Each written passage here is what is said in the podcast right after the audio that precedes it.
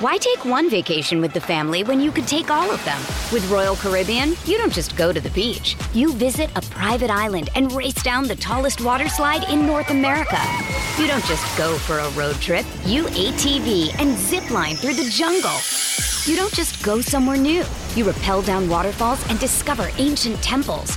Because this isn't just any vacation. This is all the vacations. Come seek the Royal Caribbean. Ships Registry Bahamas. On this episode of the Oklahoma Breakdown with Ikard and Lehman, presented by Riverwind Casino, OU to the SEC is official. So we discuss what stood out to us from what we heard from OU's leadership. In football, guys talking basketball, we break down what Sam Presti and the OKC Thunder did in the NBA draft. And to finish up, we give you our winners and losers of the weekend. Please download and subscribe to the podcast, rate it five stars, and write us a good review. Follow the show on Twitter, Instagram, Facebook, and YouTube. Just search Oklahoma Breakdown on any of those, and you'll find us. All right. Our man Michael Hosty will kick this thing off. It's time for the Oklahoma Breakdown.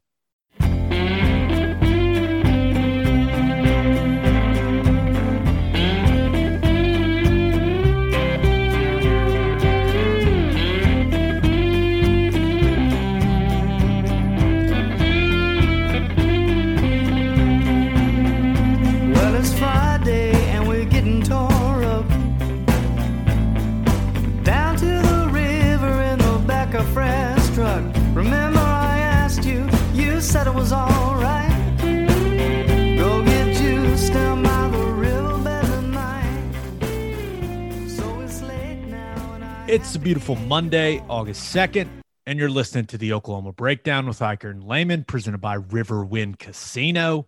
Riverwind is Oklahoma City's premier casino experience, and your health and safety are Riverwind's number one priorities. There are so many reasons why Riverwind is consistently voted OKC's number one casino, but it all starts with their amazing variety of gaming thrills and excitement. Riverwind's beautiful award winning environment plays host to more than 2,800 of the latest electronic games with a huge selection of table games, including blackjack, blackjack match, roulette, and Teddy's favorite, craps. No matter what your game, Riverwind has it in spades and hearts. And every night from 6 p.m. to midnight, August 1st through 27th, you can win your share of $300,000 in cash prizes and bonus play in Riverwind's $300,000 Riverwin River. Oh, mess that up. Riverwin Winiversary. There we go. Got it. If you need help finding your way, just visit riverwind.com. Riverwind Casino, simply the one. Now, we're recording this on Sunday night. Ted, I feel like I've watched like 500 different sports this weekend with the Olympics, Formula One, soccer. I'm watching the United States and Mexico are playing in the Gold Cup right now. It's just like I have consumed so many different sports. My brain hurts. No, I hey, I get it. I've watched, you know, I've been just uh, watching the Olympics for the most part, so I've gotten a lot in some gymnastics, some diving, uh, some BMX. Which is it? Am I the only person that thinks that all of those skateboarding and BMX and all that stuff should not be an Olympic sport? And I like it. I I think it's fine, but I don't know, man. I don't get it. Why do you think it shouldn't be an Olympic sport? Because it involves. Do you think Olympics should just be like your body and like a ball or something? Is that what you're saying? Is it is the the machinery? Is that what? I don't know if machinery is the right, right word. I don't but- know. I guess. I, I guess I just don't think of that as. Uh, it's always been like kind of your core stuff, like swimming, track and field, uh, Olympic weightlifting, like stuff like that feels like Olympics to me. Like the the skate. I don't know. I just can't. I can't get into like the USA mindset watching skateboarding. wait till I think it's 2024. I'm pretty sure breakdancing becomes an Olympic sport. I could be wrong. I may have just made that up for, no, but for I some reason I, I, think that's that right. Happening. And then there, there's always like this big push to eliminate wrestling from the Olympics, and I'm like, for breakdancing or BMX, I I don't get it. And again, I love I love watching it. I think it's amazing, but it's just it does not feel like an Olympic sport to me. I You just, uh, I, I don't know That's how very many old list- man of me. I don't know how many listeners we have. Like it, it, when you look at the Venn diagram of Oklahoma breakdown listeners and BMX bike riders, I don't know how big the the crossover is in that Venn diagram, but it uh it'll be interesting to see if you get any backlash for this. I'll tell you what's weird. Well, not weird. I understand totally why, but our our Venn diagram, there's a very big crossover between uh, football and gymnastics with this uh, with our listenership. You know, big and hey, softball and softball. It's I don't think it's a coincidence that the people that listen to this podcast are also big fans of everything that OU is good at. Yeah. Which, by the way, uh, Yul Moldauer was going today, and I hate it whenever because I can't tell if something's like really. It all looks really good, right? You're just you know, like, oh my god, this stuff this guy's doing is amazing, right? So whenever the announcers are like, "Oh my god, that's god awful, how horrible," it's like you really ruined the whole rest of the uh the routine for me there. like, guys, way to way to kill the mood. I was trying to support this OU guy, and you just you're making me feel bad now that it did not go well well for our man Moldauer, but it, it's okay. He was still there, still an Olympian, yep. pretty badass. Cool. Still fun. Okay, please leave us a five star review and a nice comment while you're at it. Also, if you are interested in sponsoring the podcast during football season, you can reach out to Teddy or me on Twitter, or you can e- email us at the Oklahoma breakdown at gmail.com. Got some nibbles this week, Ted, in some discussions. Yeah. We'll see where it goes. So, so reach out, the Oklahoma breakdown at gmail.com. Well, we have to start here. OU to the SEC official. On Thursday, the SEC presidents voted to an ex- to extend invitations to OU and Texas to become members of the SEC. The OU and Texas Board of Regents both accepted those invitations during their meetings on Friday, and OU and Texas are officially members of the Southeastern Conference. And I I've noticed something that some people call it the Southeast Conference. It is the Southeastern Conference. Just just so you don't look dumb in front of your friends. I'm just trying to help. Southeastern Conference, mm-hmm. not Southeast. So they they are officially members starting July 1st of 2025 and the board of regents meetings and presentation and operation could not have been any more different. Texas was like, "All right, yeah, we're doing it. Okay, yeah, we're not talking. All right, see it. In and out. Boom, done." They wrapped up real quickly, and OU's leadership not so much Ted, I think it's safe to say they wanted to thoroughly thoroughly explain things. Right.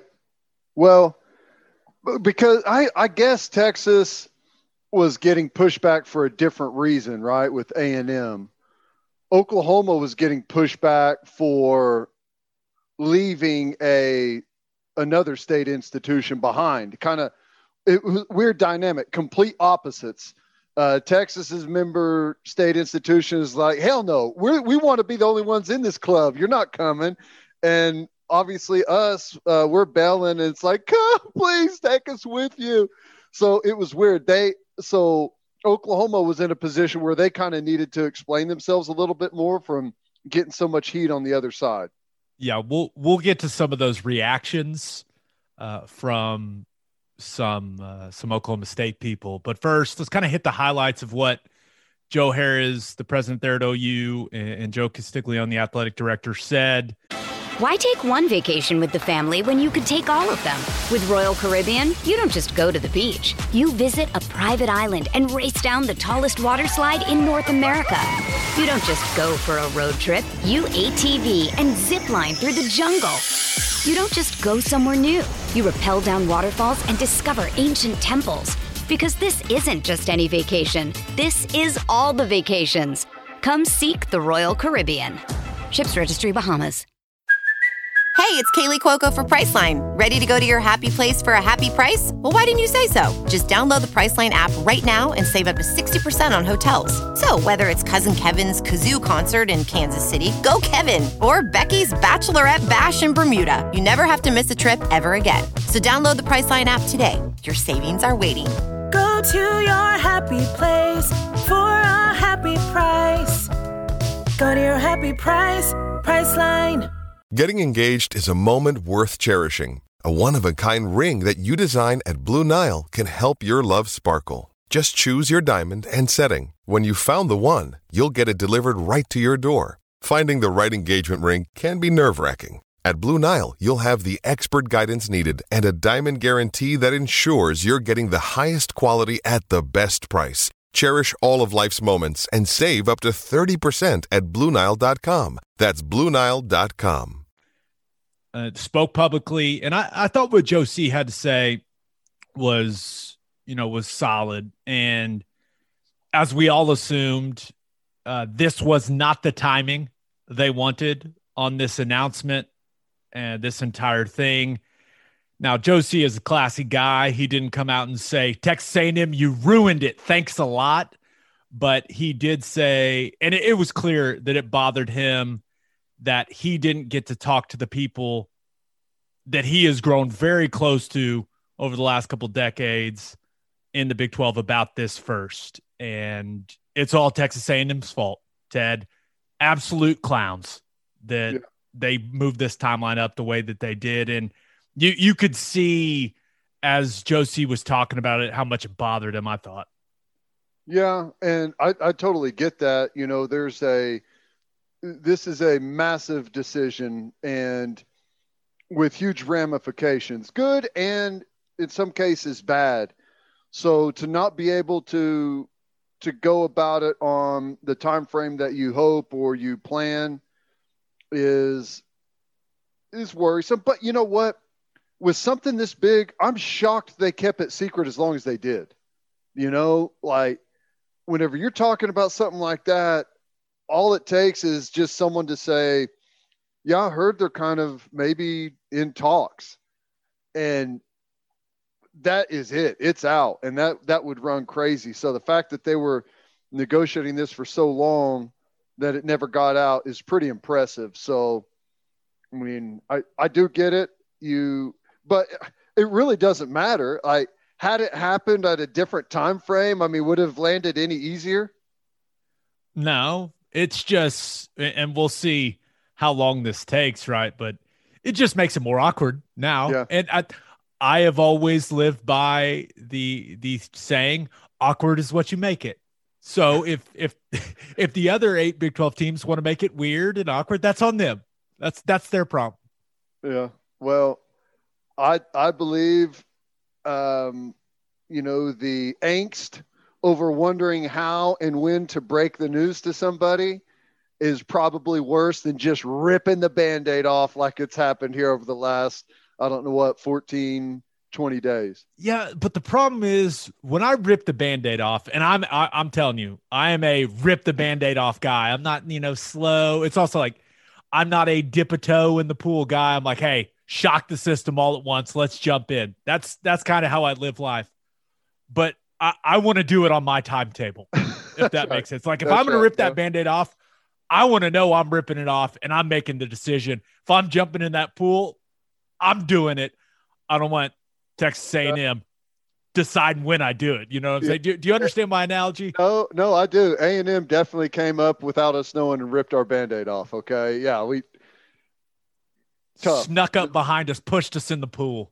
That's right. Well, hey, um, all of that considered, I thought, I thought the meeting by the regents and Joe C and the things they said, President Harris, all, all went down about as good as, as you could imagine. Yeah, I, I thought Joe C had the line of the day when he said, "Standing pat would mean falling behind." I thought that that was uh, that was something you could print on a poster or put in Right. a press release. That that was solid. I thought I thought President Harris said said some really good things, and some of the things he said, you know, going through the reasoning, and I know he went through every single reason in detail of what led to this decision, but one thing really stood out to me, and it was what he said about the Big 12 being last in line for media rights deals. And he basically said that the research they did, the discussions they had, that they thought if they didn't make this move, eventually OU athletics may have ended up having to use money from the academic arm of the university or money from the state government to subsidize athletics. And when he said that, I was like, what? That just lets you know that the discussions they had about the various options, the different ways they could go with this, like when they explored the Big 12 option, what they, the feedback they got was alarming, like very alarming. When he was saying that stuff, I was like, holy shit, man. Yeah, no wonder you're leaving. That's crazy that, you know, and I don't know like that there, how much less they, they thought maybe they were going to get in the future or what those negotiations were going to be like. I mean, you, you accompany that with a ever increasing budget. I mean, it's crazy to think because OU produces a ton of revenue. They're one of the few schools out there that doesn't borrow from the the general fund or the the state governments. Totally self-reliant. Um, so to think that that is in danger, it it tells you a couple of things. Number one, the cost of doing business for those athletic departments to stay competitive, to stay at the front of the line, it's really, really, really expensive. Uh, but then on the other side, it's like you're tied to a conference and you know i've been saying it forever that it's it's holding you back i believe the big 12 has been holding oklahoma back for you know monetarily competitively you know there's a bunch of different reasons so yeah i mean whenever you you get into that that makes people uh, reconsider if they were frustrated about it or didn't like it that that right there kind of tells the tale yeah and i think uh, the other thing that a lot of people are talking about is what he said about Oklahoma State. Said basically they tried to bring Oklahoma State with them, but the SEC didn't want to. I mean, he didn't come out right and say that, but that was kind of my interpretation of things. He said it in a much nicer way. He said like it's it's not the what the market we're operating in would allow or something. He said it. Right. He, he sounded very nice and very smart saying it, but he did make it clear that OU still wants Bedlam, which I thought was very important. And I don't think that anyone that heard him speak doesn't think he means that. I still don't understand why some OU fans don't want Bedlam. And now you've got tweets from Dr. Shrum there at Oklahoma State on Sunday where I, I just don't understand it. Ted, like the, the president of Oklahoma just came out and said, We want Bedlam. And Oklahoma State's president reaction is in a tweet and it says, Many have asked about the future of Bedlam. We enjoy the intensity and tradition of whenever we play OU in any sport. Right now, there are too many unknowns to determine what the future holds. No, there are not. There are not too many unknowns.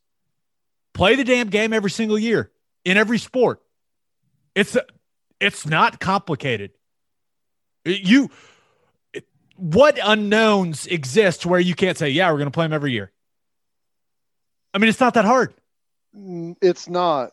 Uh, you probably, in all honesty, you probably have Mike Gundy in the room saying, "No, let's not play it. We do not want to play that game. No, absolutely not."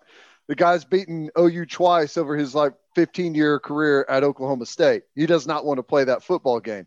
And obviously, everyone else in the room is probably saying, well, this is a big revenue producer for us. We, we need this football game. So, yeah, I, to me, I, I mean, I could understand a little bit some Oklahoma fans saying not that they don't want to play the game. Why? I can, un- well, is it because OU wins it all the time? there's there's there's two things that that I can understand. I don't agree with, but I could see the point. Number one, it's the ultimate like slap in the face to be able to like in a bedlam. It's always about in a, a rivalry. It's always about who has superiority. Whenever you can walk away and say we don't want it is like the ultimate uh, like trump card, I guess, for some people to be able to say you're not important to us, you're not relevant to us. I don't agree with that, but I think that's where some fans are coming from. The second part is it's it's too difficult of a game. Now, I know we win it 90% of the time or whatever the numbers are, but it's more difficult of a non-conference game than you really need. One of the luxuries of being in the SEC is no one will ever bring up your strength of schedule ever again. It's almost like that totally does not exist in, in this world anymore. That's only for Big 12, Pac 12, you know, non power five teams. The, the, all those peons live in the world where we're going to scrutinize your schedule. SEC, that's never going to happen. So if that's not going to happen, you can lock in a bunch of powder puffs for your non conference slate. This episode is brought to you by Hyperice, the leader in advanced warm up and recovery technology. They have tons of innovative products, like Venom heated wearables to help soothe sore back muscles, Normatec compression boots to speed up recovery and increase circulation, and Hypervolt massage guns to improve mobility. Loved by athletes like Naomi Osaka and Erling Haaland. Try them yourself. Get 10% off your order with the code MOVE at hyperice.com. Survivor 46 is here, and so is On Fire, the only official Survivor podcast. And we have a twist this season. The winner of Survivor 45, Dee Valladares, will be joining us every week. We're going behind the scenes of the biggest moments, the how and the why things happen, and the strategy and analysis you can only get from someone like me, a Survivor winner. Listen to On Fire, the official Survivor podcast, wherever you get your podcasts. Those are the only OU two. fans have been bitching about the non-conference for years and years and years, and now you're telling me that some of these people want powder puffs. I just pulled it up. Alabama. you're going to play for four years. You're going to play a bunch of. It'll basically be all non-conference games, like new Look places, hosting people you've never had. so instead of Bedlam, they'd rather OU play New Mexico State like Alabama's playing this year, or instead of Bedlam, they'd oh A and M, Prairie View A and M is who A and M's got in the November Cupcake Week. LSU, Louisiana Monroe. They'd rather OU fans would rather have that than Bedlam. Uh, Ole Miss actually not playing the uh, Cupcake game. How about that? Good for you, Ole Miss. Neither is Auburn. Good for you, Auburn. Mississippi State, Tennessee State. OU fans would rather have Tennessee State than Oklahoma State.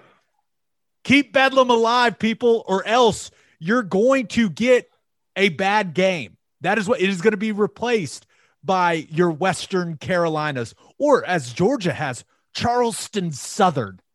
That's who that game will be replaced by. So if you don't want Bedlam, you're getting another crappy game. That's what's going to happen, people. So keep Bedlam alive. Stop saying you don't want it unless you want to watch a complete blowout, which, okay, I get it. But we've been complaining about that for years. Hey, totally with you. I want the game. I, if it were up to me, our non-conference would be Oklahoma State and Tulsa every single year. Yeah, you've said that Uh, a lot. That, that I- would be sweet. I don't think there's any reason to pay schools out of state, and I, I just I'd love to keep it all right here in Oklahoma. Did you see Gottlieb's tweets? I saw people referencing them, and I've seen some of the things that he's had to say. It, he he doesn't make any sense. He It- his just- radio show is solid, by the way. Like he does a good job.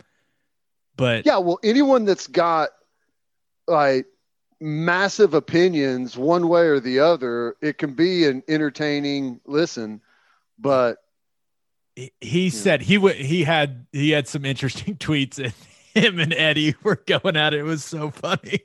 But He said OU has done irreparable harm to their brother institution. He also said OU and OSU are far more viable to the Pac 12, Big 10, ACC. And he also, he, he then said people don't understand the biz, which I was like, what? What? Okay. But then he also said refusing to go without o- OSU is the right thing to do. He said that OU should have said no to the SEC because they wouldn't let OSU come. It's the right thing to do for who? For Oklahoma State?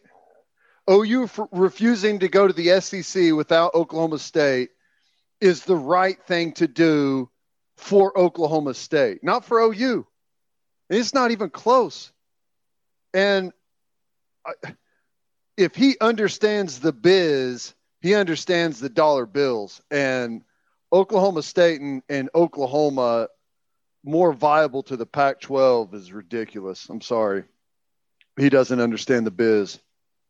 Yeah, I I saw that and I was like, wait, does he really not think that Joe Harris and Joe Castiglione explored all the options?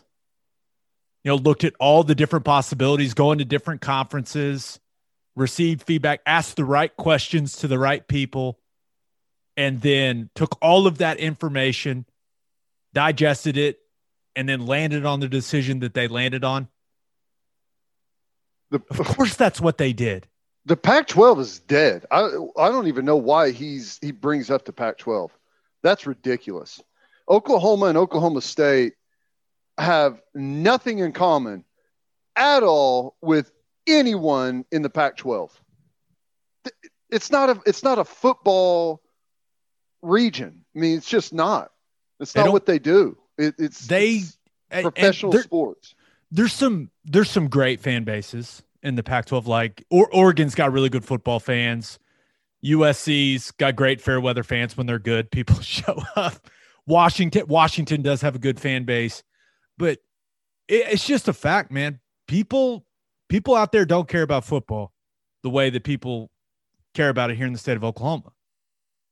I mean, it's just the truth. And yeah, I I, I don't think anyone no one's going to enjoy or that's that's definitely not true. I won't enjoy if Oklahoma State just like falls off the map after this. And I don't think they're going to. I think this is going to actually be a good thing for Oklahoma State. I know that's hard to believe. They might they may not bring in more money or as much money as they're bringing in now off TV contracts, but they may win more football games. And everyone likes a winner. People will donate to a winner. So we'll, Yeah. we'll see, but I just yeah, the the backlash is I mean it's it's to be expected, but some of it I just hear these people like and it's like they don't think that Joe Castiglione, who's the best athletic director in all of college athletics, didn't look at every option and like made this decision lightly. And it, he actually came out and made sure people knew that he did not make this they did not make this decision lightly. So i don't i don't know but it was it was confusing. I did you watch the uh sec special on No. sec network I didn't. I think it was. I think that came on while I was doing my show Friday.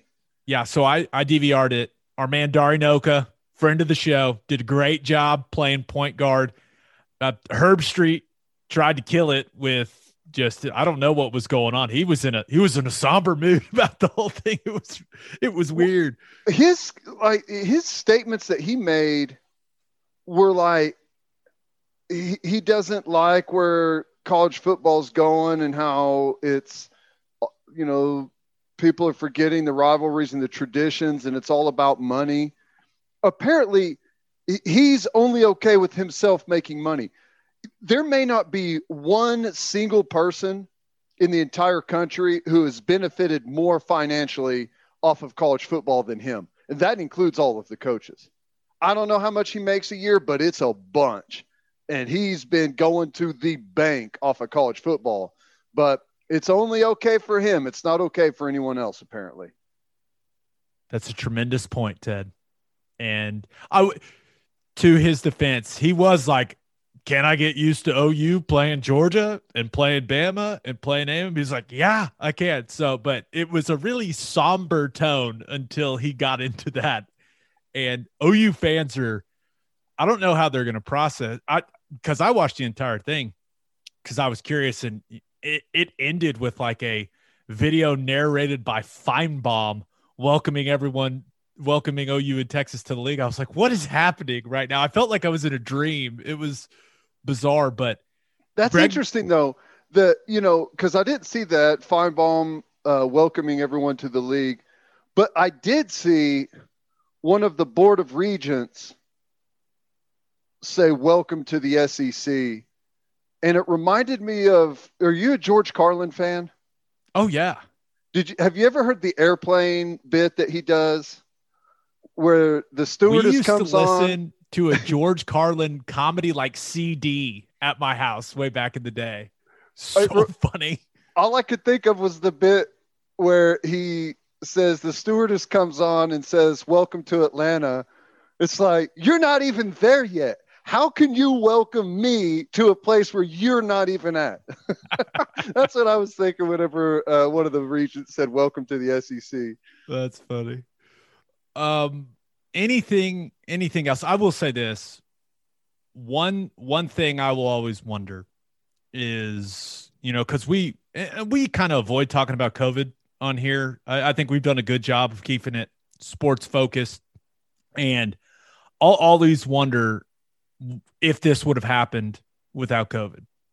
Right? You think about like all the how how COVID has impacted all of our lives and how it impacted sports, you know, sh- shut everything down. Like, I wonder, d- does OU even explore different options?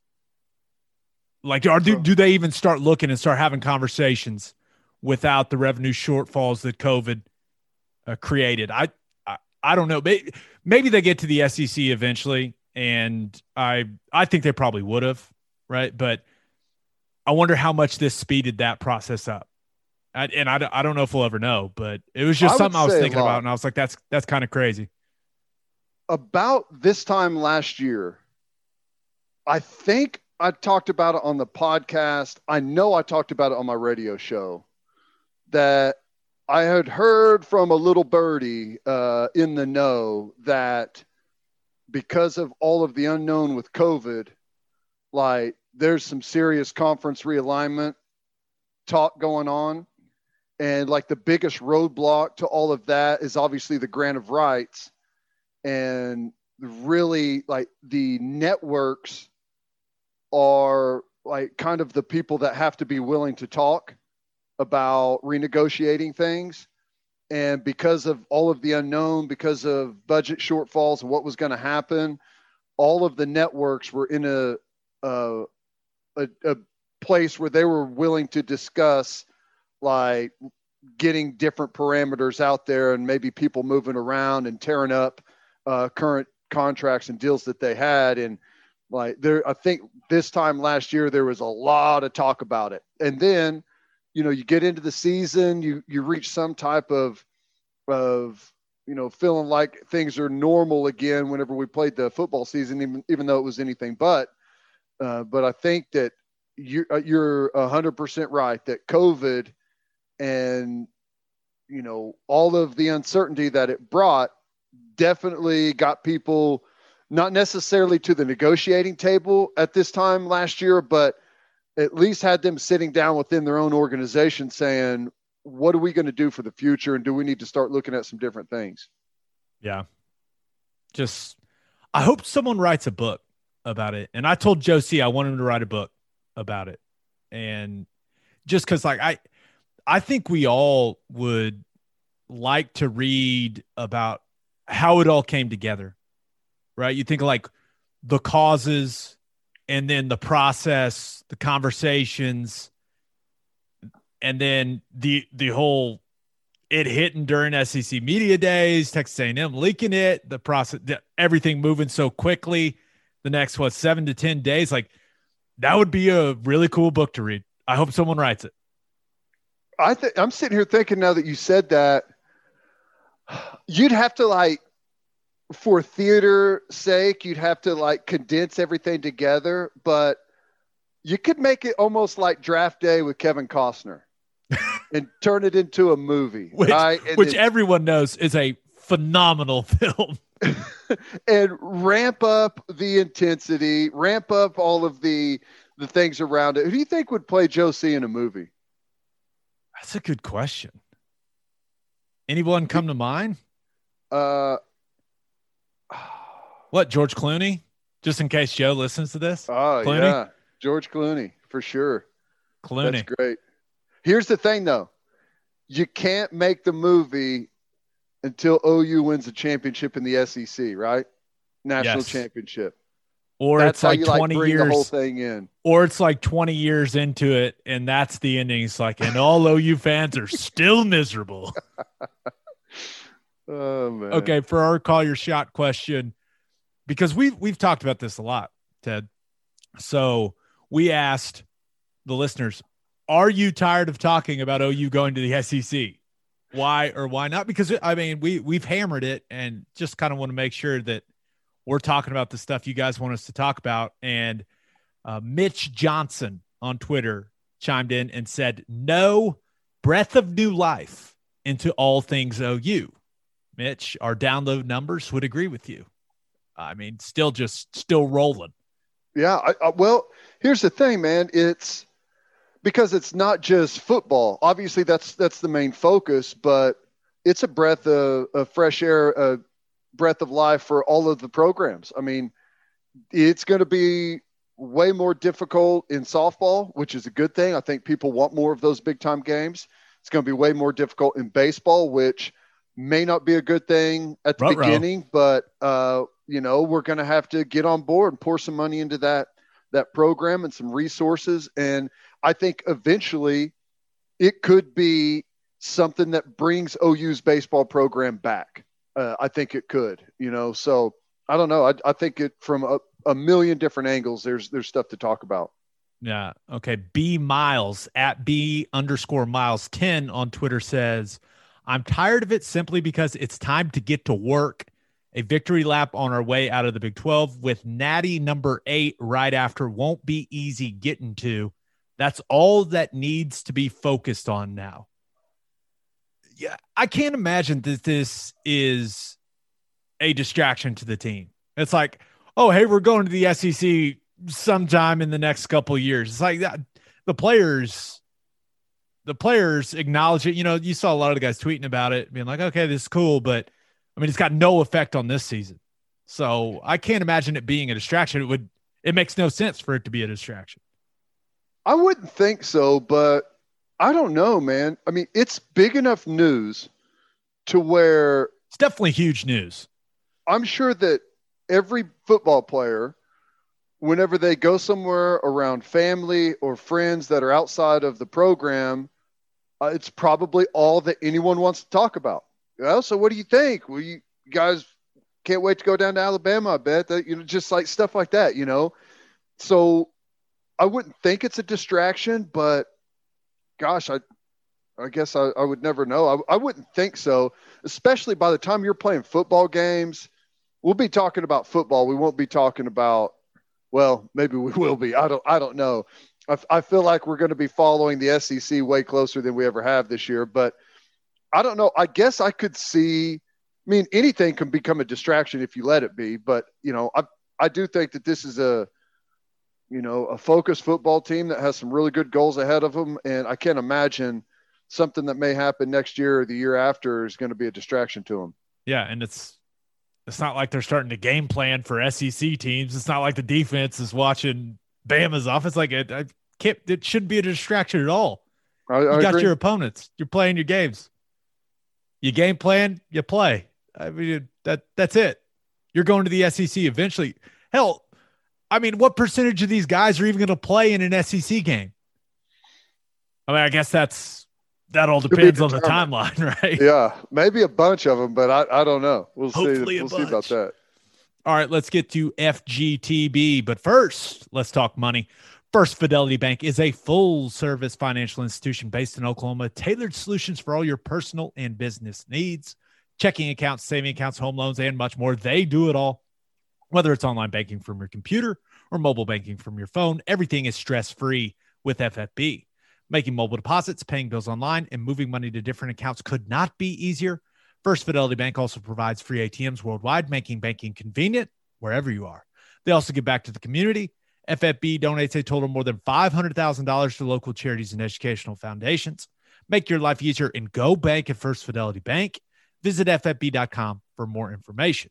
And make sure you send your kids to Bishop McGuinness Catholic High School. Bishop McGuinness Catholic High School has a long tradition of educational excellence. With a 12 to 1 student to teacher ratio, no student is overlooked. Bishop McGuinness's college prep curriculum offers 22 AP courses.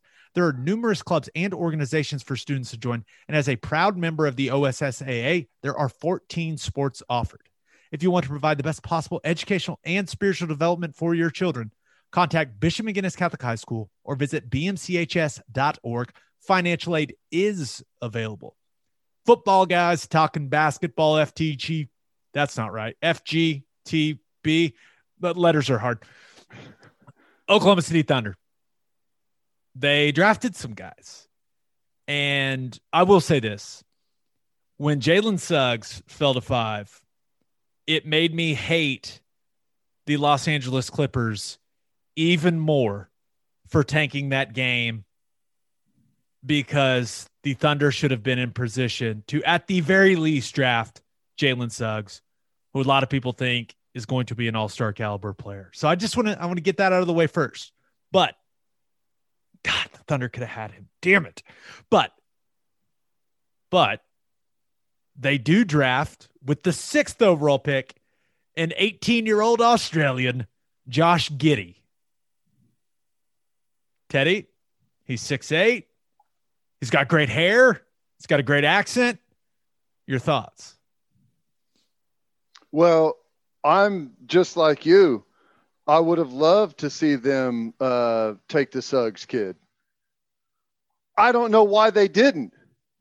They've only got a billion picks that they could trade to move up a slot, and maybe, you know, they tried that and the cost was just way too much. Um, you know, giving up a bunch of picks, but you know, we talked with with Royce about that, and my goodness, that you feel like that's the reason you stockpile all those things is to move up and, and take someone. Um, the Giddey kid from Australia may end up being fantastic.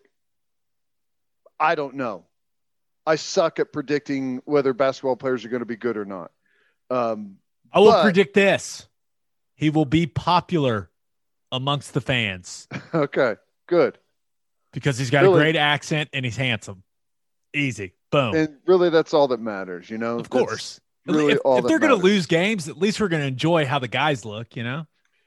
it's just it's such a thunder pick that it drives you insane you know it's like we we we need something to latch onto to be excited about and we pick a guy that nobody has ever heard of or seen play there's no connection to him whatsoever so it's hard to get excited about it but you know there's some good comparisons out there someone was like, Can you believe they took Giddey at six? And I was like, Yes, of course I can believe it. It's the most Sam Presti draft pick of all time. What do you mean? Can you believe it?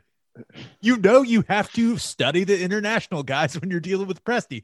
It's always an option. Now, okay, I went down a Josh Giddey rabbit hole. And after everything I could find, YouTube clip wise, and all the reading I did about him, this appears to be the consensus. He is an elite passer. He's got the size right at six eight, and he's got great vision, makes his teammates better. Sounds like he is a great teammate. And you heard Presti kind of talk about how high character of a guy he is and how all the guys they drafted are, but he just can't defend and he can't shoot. So, which okay, you know can't shoot yet. both huge requirements in the NBA. Now, you don't have to have both of them at the same time, but you have to have one of them. I reached out to one of the guys at the Ringer, and asked him about Giddey. I was like, "Tell me about it." He goes, "He one of the terms he goes, he's a below the rim athlete." I was like, "What?" Which is hard to do when you're six eight. Which, hey, we'll see. You below the rim athlete. I thought that that was so good, but uh. okay. I I think him and Shai will be a really fun backcourt to watch. And shocker, Shai didn't get traded. He's about to he's about to sign a max extension also. So what it sounds like. But I think they'll be really fun to watch eventually. I'm not sure when we're going to start having fun watching them, but it does it does it, it did seem like it indicate indicates another long season for us Thunder fans, right? When right when he picked him, I was like, oh gosh, you know, it was it was the oh we suck again. Which hey, if if you know you're going to suck again, I guess there's no reason to trade up and get a player that you think isn't going to like I I don't know. I it's it's uh, They it's, probably it's tried to move frustrating, but it's not. I'm sure they tried, but you know, it's hard to move up in what everyone considers like a five person draft. It's hard to move up into those five. You know, it's going to cost you a lot to move up. Especially So- when five is Orlando and they've missed on draft pick after draft pick after draft pick, and they finally are like, oh my god, what what we we're the luckiest people alive, and that's why I think Jalen Suggs. Like it's just not going to work. He's in Orlando, just not Yeah. going to work. Yeah. Well, I don't know. I, so do you think because we're in tank mode, he's going to be, he's not going to be like a D league guy. He's going to be there. I bet he starts. Yeah. I mean, why not? I mean, if we're gonna suck, let's suck. I want to watch. I I, I want to see it now. This I will not lie. That this quote gave me it gave me hope because were you a Luke Longley guy back in the day with the Bulls? Uh, yeah. I, I, it wasn't bad. I I shot a hook shot or two in the driveway with a oh Longley, you know, Yeah. tossing it up. So for those of you that don't know who Luke Longley is, he was a center on those championship Bulls teams. Massive human being. He's also Australian and he's an assistant on the Australian national team. And this is what he said about Josh Giddey. Quote, I think his court vision and his spatial awareness and his understanding of the game is on the same level as LaMelo Ball. I'd be really surprised if he doesn't kick some ass. Hmm. LaMelo Ball, rookie of the year. Yeah. Just saying. Yeah.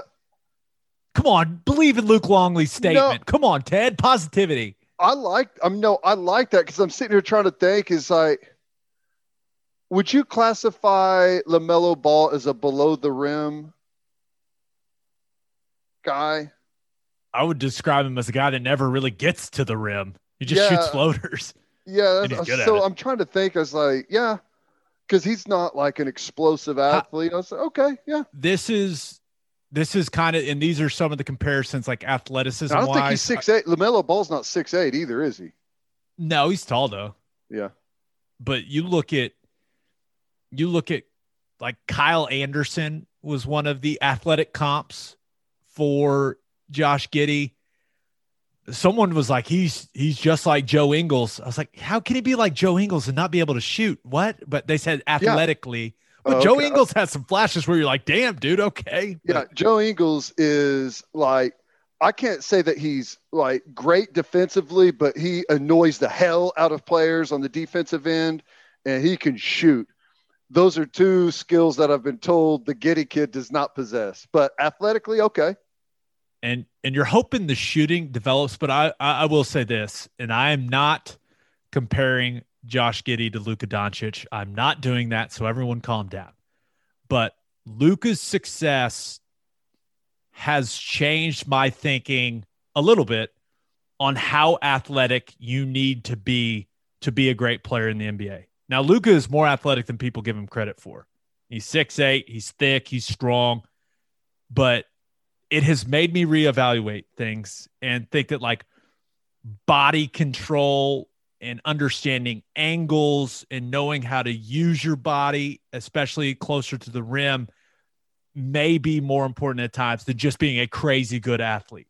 So that's what I'm sticking with. I'm sticking with the positive mindset, Ted, that Josh Giddey is going to turn into like some Joe Ingles, Luka Doncic hybrid player, and he's going to be the face of Oklahoma City basketball along with Shai for like the next 10 to 15 years. That's where I'm at mentally. That seems like a stable Okay. position to take, right? Uh, yeah, you're not holding him up too high there, but um, uh, that's going to really depend on if he develops a shot. Right. Yeah, like, I don't know. I mean, he's young. He's 18, but I, is that something that you need? Is that something you need to already possess, or is that still develop at, at this this stage in the game? You know what I'm saying? You feel like you've got to have like to be able to hit, you know, 28 footers like Doncic does with someone in his face. Is like you feel like you've got to have a really good basis of shooting before you ever get to that stage. Yeah, and and you go back and look at, you know, Luka's shooting numbers when he right when he gets in the league. It's not like he's some knockdown shooter. Mm-hmm. So it it's going to be interesting, and it sounds like Giddey's a guy that's always been, you know, a guy that plays with the ball in his hands a lot, right? And may not have played off the ball a ton up to this point in his career. And when you're six eight and that good of a handle and all those things, like that makes sense. But It's a good place you to know, with start. with SGA, I mean, he's gonna be off the ball a lot. So he he better improve as a catch and shoot player, right? Mm-hmm. Because he's gonna get a lot of open looks. So we'll we'll see. But I know a lot of Thunder fans were like, "What really?" I I'm intrigued. I'm intrigued by what we're gonna see from this kid, and hopefully it just doesn't crash and burn. That would be so depressing. Well, I don't know. You take an 18 year old international player. There's a there's a high percentage of crash and burn.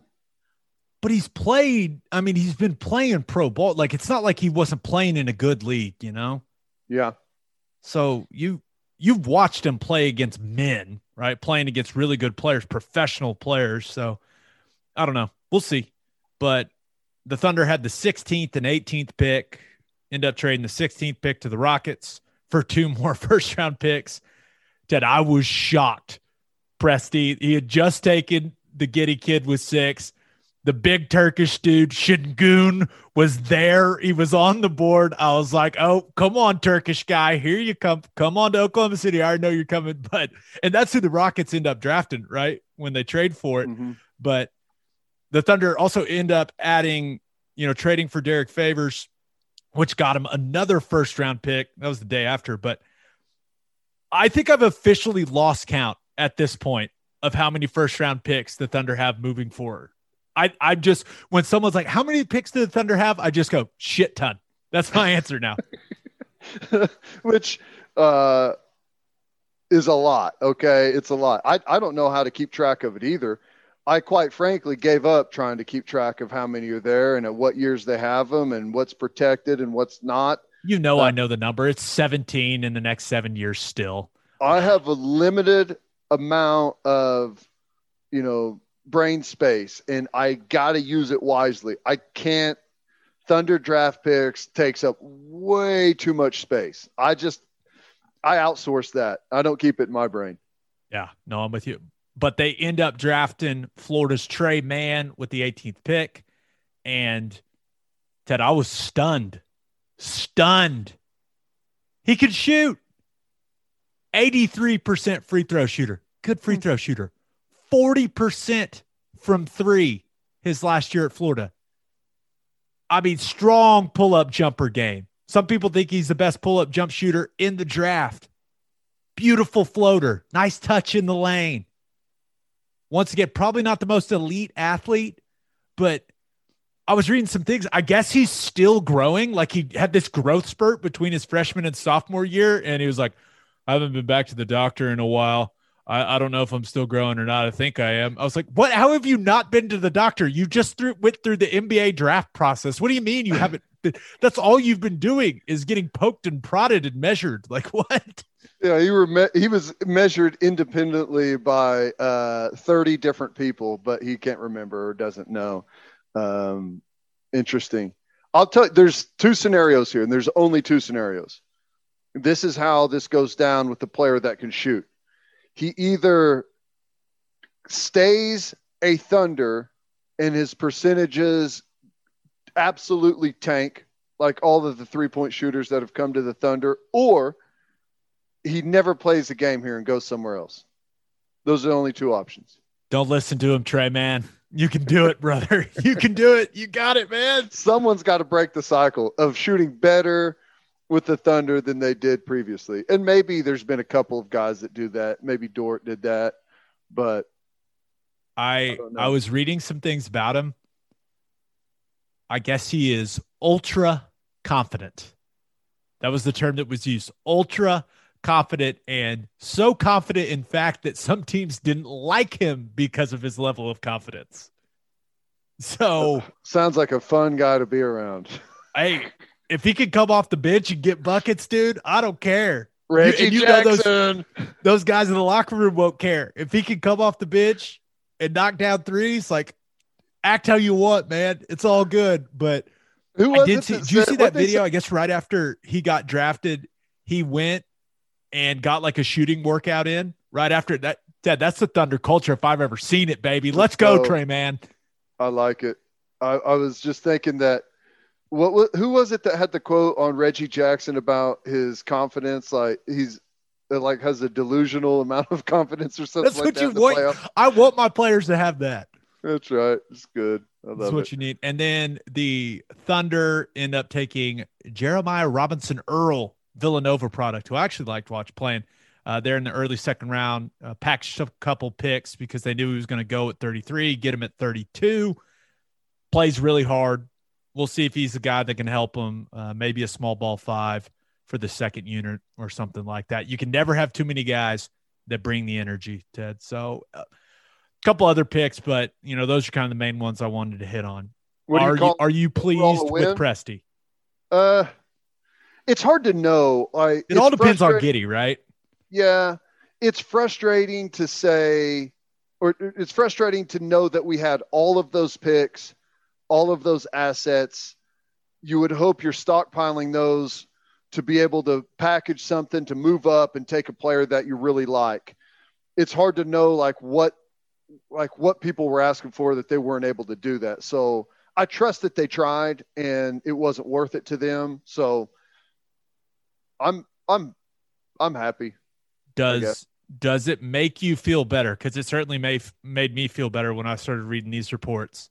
Does it make you feel better that sources, of course, sources, say that Golden State was going to take Giddey at seven? Because it made me feel better. I was like, well, if Golden State wants him, then yeah, we want him too. Hmm. Right? It made me, I was like, okay, okay. Because it did. T- people, a lot of people's reaction was, wow, wow, six is high for Josh Giddey. But if Golden State was going to take him at seven, then it makes me feel Yeah. better about it. I don't know if that makes any sense, but it does. That's how I feel. Yeah, if yeah, as long as there you you feel there's uh, safety in numbers, right? If if other people were kind of thinking the same thing uh, that you were, then it makes you feel a little bit better about it. And you can always later say, "Well, Golden State was going to take him at seven. It couldn't have been that bad. They had the same information we did." So, yeah. Yeah. All in all, I'm fine with it it's it's it's not what we had hoped whenever we were in the depths of a of a tank season and hoping about the upcoming draft but there's always next year we could be worse next year and have a better pick so there's that to look forward to Well, that's one way of framing it, man. All right. Let's get to our winners and losers of the weekend. But first, do you own a business? If you do, you need Insurica in your life. Insurica is one of the country's largest insurance brokers with 30 offices throughout Oklahoma, Texas, and the Southwest. Insurica is able to customize programs by accessing the latest information from many insurance carriers. They compare and contrast coverage offerings and pricing in order to design a cost effective, comprehensive program to meet your business's specific needs.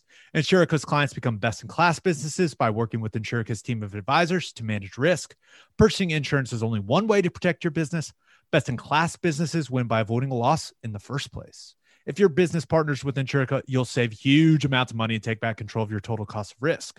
I'm an Insurica client and you should be too. If your business wants to be best in class, connect with Insurica at insurica.com. That's I N S U R I C A.com. And guys, summer is here and you know what that means. It is hard seltzer season, baby. And there's only one hard seltzer that we drink on this podcast, and that is Will and Wiley Hard Seltzer from Coop Ale Works. It's perfect for any occasion. We drink it by the pool, at the lake, and at the tailgate. It's made in Oklahoma, and it is absolutely delicious. Will and Wiley is customized for the Oklahoma lifestyle. Go find it right now in a store near you, and go follow them on social media at, at Will and Wiley. If you're drinking some of us because of us, tag them, let them know. As always, Ted, kick us off. Who do you have as your winner of the weekend? Well, I thought about going with Kawhi Leonard because uh, it looks like he's going to turn down the $36 million option and become a free agent. Now, maybe he resigns with the Clippers. That's what some people have said that he's expected to do. But uh, when you turn down $36 million of guaranteed money, that means there's some really, really, really good things ahead of you. And uh, be able to sign another max deal, extend that out uh, if he wants to. He's got a lot of options on the table, and he's going to make a ton of cash coming up. What do you think he's going to stay with the Clippers? So, I I was very confused when he opted out because if he opts in, he can actually make more money from the Clippers.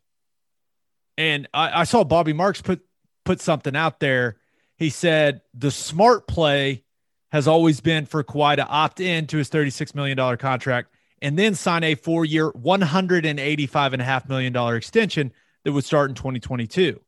Although Leonard would lose 3.3 million in 21, he would be awarded with a $50.2 million salary in the last year. Because Kawhi has been with the Clippers for only two years, he doesn't have full Bird rights. The early bird rule would restrict Leonard to a four year, $176.2 million contract if he declines the option. So if he would have opted in, he would have locked in himself for 217 million over five years. Since he didn't do that, he is going to make 176 over four. I'm not very good at math, but one of those numbers is bigger than the other. Well, yeah, I guess it you know, it all comes down to which what which, what is that? It's a great reminder that none of us have any clue how the NBA salary cap or those contracts right. work. I was like, because I, I, was the same as you. I was like, oh, he opted out. Of course he did. He's going to get a boatload of money. And Bobby Marks, the you know, kind of the cat nerd, was like, wait a second, this is weird. Well, here's the thing, though. It's it's not that. The big difference is what is that fifth year worth? you know, five years down the road, who knows what he's going to be able to sign for as an unrestricted free agent. But the problem with him is he keeps getting hurt, Ted. No, it's true. Yeah, I, it's true. There's no doubt. I guess um, the availability to to maybe move or look at a different place has to be worth something as well but you know, who knows what the the landscape of the NBA looks like four or five years from now? That it, you may look back and say, "Gosh, revenue's gone down. He could have locked himself into this huge deal. What a mistake!" Or could say that the players continue to get a bigger share, revenue's gone up, and because of that, that fifth year is going to be worth way more. So it was smart that he didn't lock himself into it. I don't I, know. I don't think he's going to sign a four year deal. I think he's going to do what we all thought Durant was going to do. Keep signing the one year stuff. The, the, one, remember when we all were talking about Durant re-signing with the Thunder before, you know, before he left for Golden State, right? Mm-hmm. We are all talking about, hey, he's going to sign a one and one to get himself to what was it like the 10 years of service or whatever. And then I saw the number for Kawhi. He could do a one and one, become a free agent in 2022, where he then could sign a five year max that has like that escalator in it for 235 million. Whew. Yeah. So, because it wouldn't make any sense for him to sign a four year deal now at all.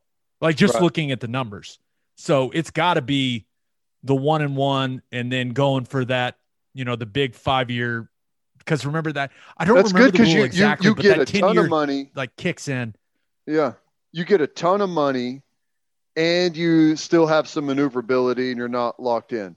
Uh, but he wasn't my winner. It's hard to go from talking those numbers to uh, my winner, who is Spencer Rattler, who I saw him doing his first signing. Uh, I saw him up there with Emmitt Smith, and the man's officially getting paid for stuff. And I know he's already announced some of some of his different things, but uh, did a signing, probably came home with a boatload of cash. So good for Spencer Rattler. Do we, and we could probably just ask him. He'd probably tell us, right? We just ask him, like, hey, what? I mean, if it's you and Emmitt Smith, I assume Emmitt's getting more, you know, Yeah. but wasn't it like Chicago? It was in Chicago, and I think it was they were charging like a hundred bucks for an autograph and like a hundred dollars for a picture or something like that. Maybe it's 150. It was 150. 150 for an autograph, 150 for a picture. Um, so I think the way those things usually work is they just pay him a flat fee, and he goes up there, and if a thousand people sign up, he signs for his allotted amount of time and whoever puts on the event gets that money, but they still pay him his flat fee. If no one shows up, he still gets that flat fee. I think that's usually how that works, but um, that may not have been what happened there. But if if if you're doing one with with Emmitt, there's going to be some people there, and he's probably going to get some some some decent cash for that. So good for him. Good for him. Got some spending money. Good for him. That man, I wonder what he's going to do with it. Put growth stock mutual funds, if I had to guess. Yeah, probably. He's probably got money. He's all he's got all that stuff lined up. Yeah, that is uh, that's that's awesome. You you want the head or the head. You want the starting quarterback for the Sooners making a lot of cash. That's good. That's good for the program, in my opinion. So nice. I know what I would have done with it, and it would not have been. It would- it would not have been good. Pitchers at Brothers on a Thursday night. Yes. Yep. yep. That's probably exactly right. That's All right. Who do you have as your loser of the weekend? I thought about going with Evander Kane. Oh my God. Dude, betting on game allegedly. Betting on games? And throwing them? Woo. You talk about an allegation now. I saw that and I was like, wait, what? Careful, uh, careful getting a divorce from someone that knows all of your secrets, right? Dang, she just threw it out. Vander Kane uh, going through a divorce with his wife, and she threw it out on her Instagram, like directly going to the NHL commissioner. How can the NHL let one of their players uh, bet on their own games and win money off of it, throw games for cash? I mean, straight hammered him. And then everyone's like, whoa, start looking into his history. And he's been he's been into it legally with some casinos and, and stuff. So I all an allegation, but that doesn't seem like something that she would just make up out of the blue. Could be wrong though. Yeah. I, hey, innocent until proven guilty, but whew, Ouch. That's going to leave a mark uh, if they uh, start snooping around and find out any of that happened. uh, I guess his only defense, and I just I I saw his statement he put out. He note staffed it. That's how you know it was serious. he he note staffed it, but he he did point out that uh, he did have like his most consistent and like one of his statistically best seasons recently. So I I don't know. I don't watch a ton of NHL until the playoffs, so I don't watch a lot of the Sharks. I've Roasted. Yeah, um, I thought about that, and he definitely would qualify. But Buffalo Bills maybe moving to Austin, Texas, amongst other cities uh, out there. The uh, apparently ownership uh, they are under contract through what the 2023 season there. and are asking for a 1.5 billion dollar deal to build a new stadium. Um, the state of New York's going to have to figure out a way to come up with some some funding to build a new stadium. It's basically an ultimatum thrown out there by Buffalo, and there's talks of some other cities, Portland, Austin, uh, small group of uh, Yeah, that right. seem good, but uh, they've thrown it out there. So I don't know, man. I look out, Bills Mafia. You take away that's all they have up there. That's it. You take away their NFL franchise, and they are not going to be happy. We have both lived right there. whenever they get good. We have both lived there. There is no way in hell the Buffalo Bills are leaving Buffalo. I would be shocked. I I can't you're right. I cannot imagine that town without that team. The Sabres are awful too. So it's like there's no way that team gives a lot of people in that city purpose you uh, the NFL needs some of those teams, right? You're you're not going to get something similar to the Bills Mafia in Austin. You're just It's- not. I'll tell you what's funny. Of all of the teams ever in the NFL, like there's been some teams that have moved, right? The the Rams have moved, the Raiders have moved, um, the Cardinals have moved. You're just reminding me. Have you Uh, ever seen BASEketball? Uh, God, it's been forever. There's that Forever ago. scene where they talk about the team, the pro teams moving to different cities, Yeah. and he's like, "And the and the St. Louis Jazz moved to Utah where they don't allow music." There's Well- so good. Here's the thing, like of all the Or franchises that have moved and kept their name, it all just kind of ends up making sense. The Austin Bills really does not make any sense at all. it only makes sense in Buffalo. So I, I don't know. You're probably right. I wouldn't I wouldn't think that the the government there would allow that that franchise to head out of town, but guess you never know. Uh, other governments have messed around long enough to to watch a team leave. So I don't know. We'll see. Yeah. I really that would suck. Okay. Are you looking to buy or sell a house in the OKC metro area? I just used the Ronaldo Cloud Group to sell my old house, and it was so easy and stress free. Stacia Ronaldo and Matty Cloud are with Sage Sotheby's International Realty. They believe in prompt communication, an honest relationship, and luxury service. And that is exactly what they gave me. You can reach them by emailing Stacia at stacia at sagesir.com. That's S T A C I A at S A G E S I R dot com. Or you can contact them on Instagram at, at sold by Stacia and at sold by Maddie underscore. You will not regret it. Okay, for my winner of the weekend, thought about going with Esteban Ocon. Ted, does that name mean anything to you? No. Okay. We we got to get you into Formula One. You got to watch more of the show. He gets his first Formula One- One win at the Hungarian Grand Prix, Grand Prix, Grand Prix. And so I've been saying Alpine, like that's the, the like the sponsor the, or like the the car. It's like Alpine Renault. Yeah. Turns out I think it is Alpine after hearing more people that actually follow the sport. So I've just been saying it wrong, which is, hey, I'm new to this. It's fine. I'm learning, baby. I'm learning. But dude, I've learned this is one thing I've learned in my short Formula One fandom. Wet track, chaos. I mean, absolute chaos. Start of the race, wet track, people running into each other. Bottas just drilling both Red Bulls like he did it on purpose.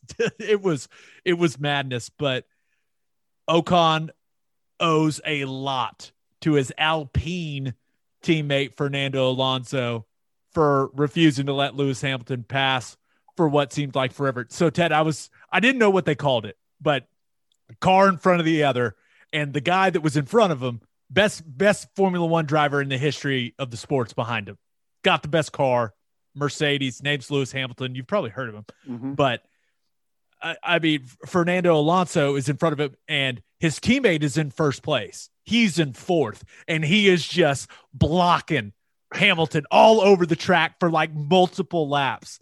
And I was trying to make, I was going to tweet and make like a man, man, Fernando Alonso, basically the 85 Bears with this defense.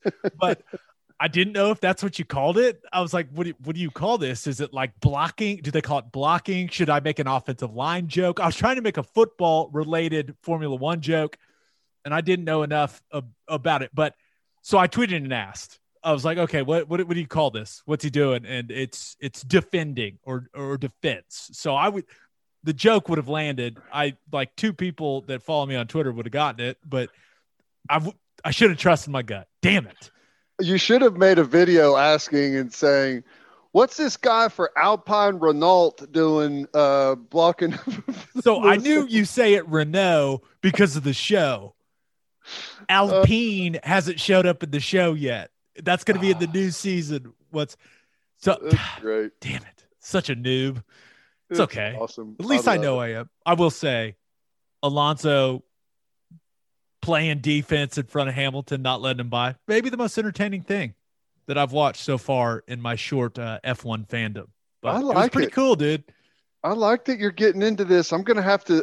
Sunday morning, what else are you doing? Uh, you want the list? That's a good point. uh, but I need. So where are you watching it? I it's on ESPN. Okay. Like it's a big like you wake All up right. in the morning, it's on ESPN. Boom. First I thing need to Sunday start morning. doing that. That'll be good.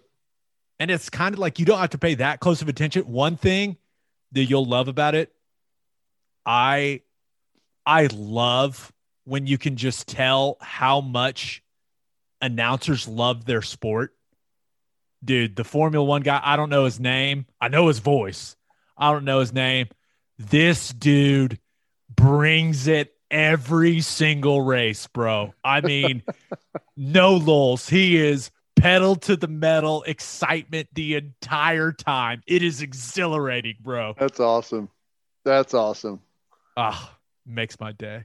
All right, but my winner of the weekend, Suni Lee. And I think I'm saying that right, right? That's how everyone's saying it, right? Yes. Okay. Yes. Because she wins bronze the uneven bars. She wins silver as part of the USA in the team competition, but she wins gold for the red, white, and blue in the all around. And yeah, we know. We all know that if Simone Biles would have been in the right headspace, that Suni Lee wouldn't, wouldn't have won. We know that. But Simone Biles wasn't in it and she capitalized in the moment, man. I mean, she and it was awesome seeing her perform. It was awesome seeing her family's reaction. It was it was just really cool. And winning a gold medal is really good. There's there's no doubt about it. But she is my winner of the weekend, Ted, because she may have some of the best timing I've ever seen in sports. You graduate high school, well, like two months ago or whatever, May, I assume. She's 18 years old. You graduate high school, you go win gold in the all around in the Olympics.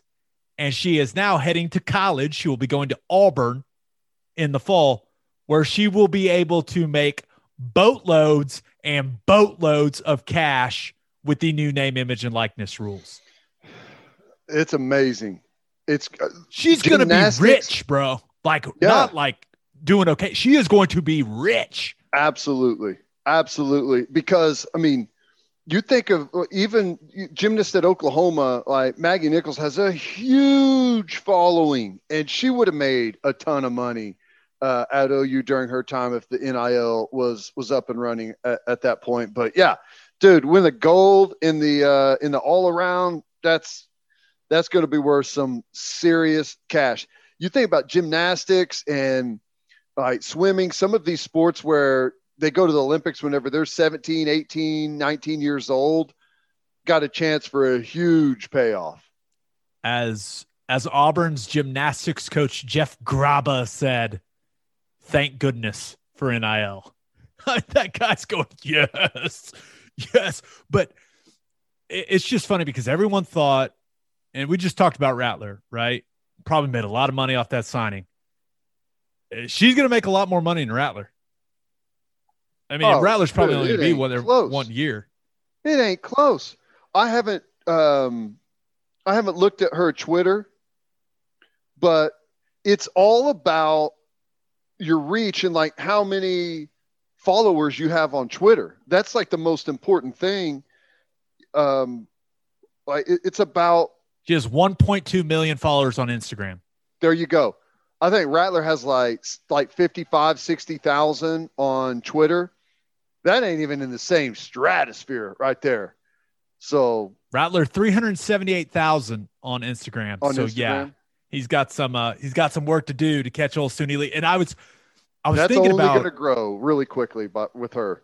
and and I was thinking about like, okay, realistically, what type of money will she be able to bring in? And I realized like I I couldn't even venture a guess. So I went I went and looked up Bryan Harsin and Bruce Pearl's contracts. And Harsin makes 525 a year, 5.25 million a year, and Bruce Pearl makes 3.9 million a year. And I was like, is she going to get in that route? I was like, is she going to be one of the highest paid people on Auburn's campus? And I was like, it's, I can't imagine. She's going to be what, one of the four or five highest paid people on that campus, I bet. I think she'll make more than that. If you have like a million followers on on a social media site, you get paid like a hundred thousand dollars for a tweet. Just like what like whatever it is, you can that's like if you can hit a million people instantly, like targeted that quick, that's how much that's worth that direct marketing. So she she'll make yeah she'll make probably way more than that i would That's think So awesome. it's crazy man Let's go, That's Suni Lee. Way to represent for the red, white, and blue.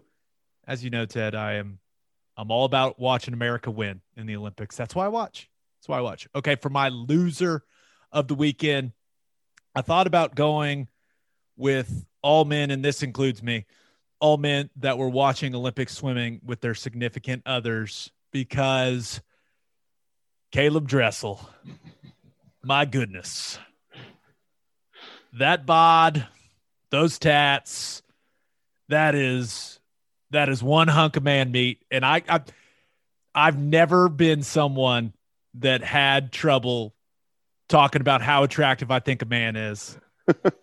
and he would get out of the pool and then he cried. He cried and somehow he made that hot. I was like, what are Oh, we wow. doing?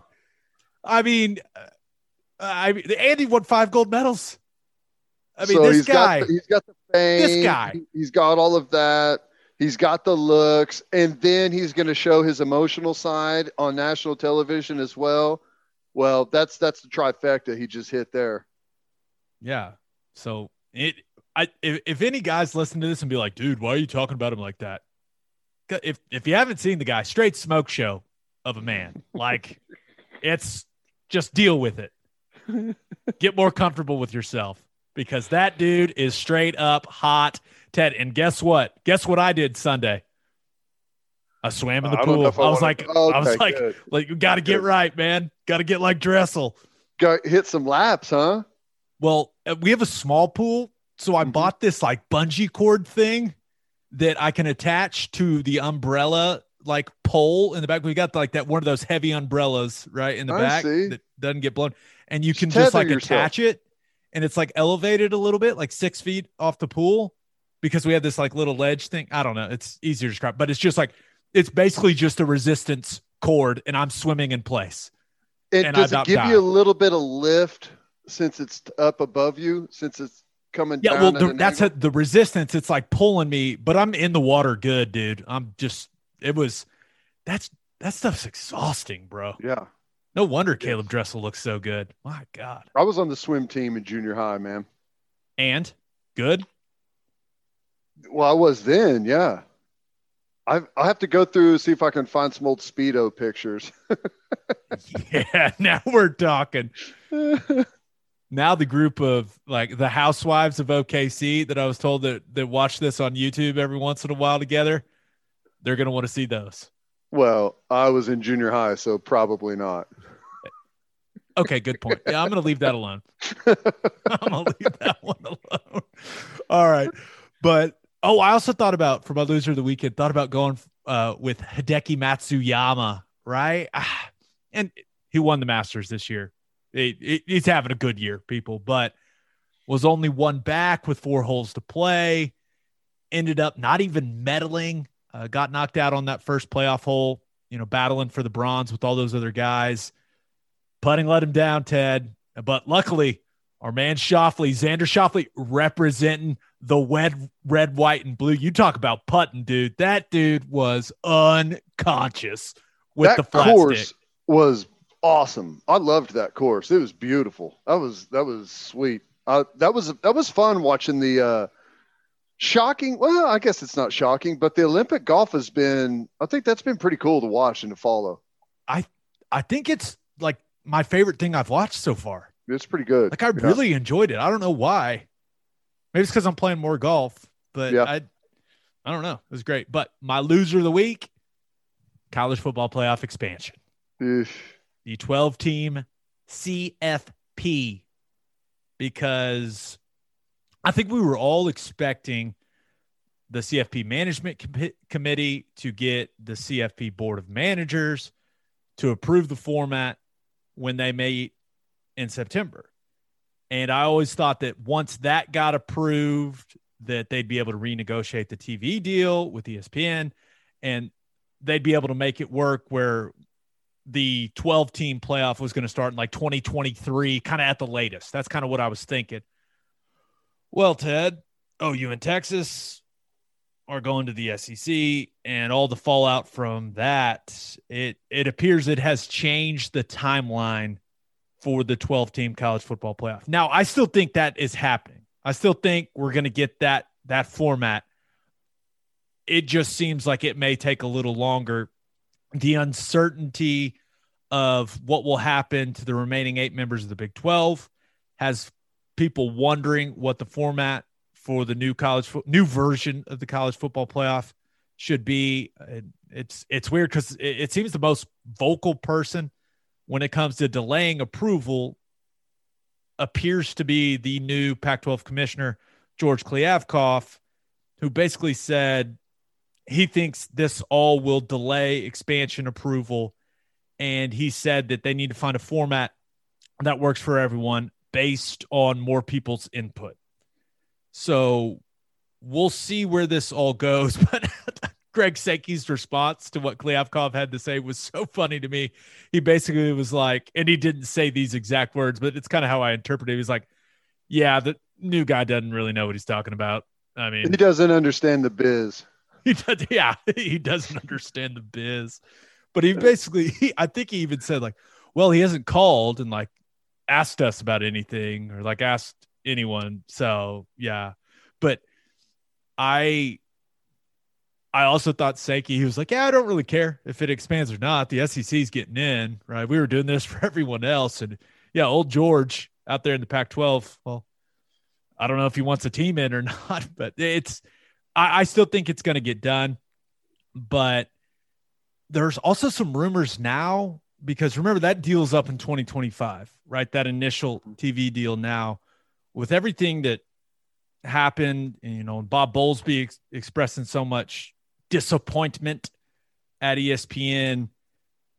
There, there's some rumors now that the decision makers may just want to have the college football playoff TV rights hit free agency. Is kind of the way it's been described. You know, let a let a bidding war break out for the college football playoff, and I've read some things that they even could take like an NFL playoffs approach where, hey, sure. maybe maybe Fox gets you know the quarters, and maybe ESPN gets the semis, and maybe you know a streaming service gets the final, like where they I bet they do the, it up. like draft it. You know how they do Yeah. everything else, be able to pick whatever games.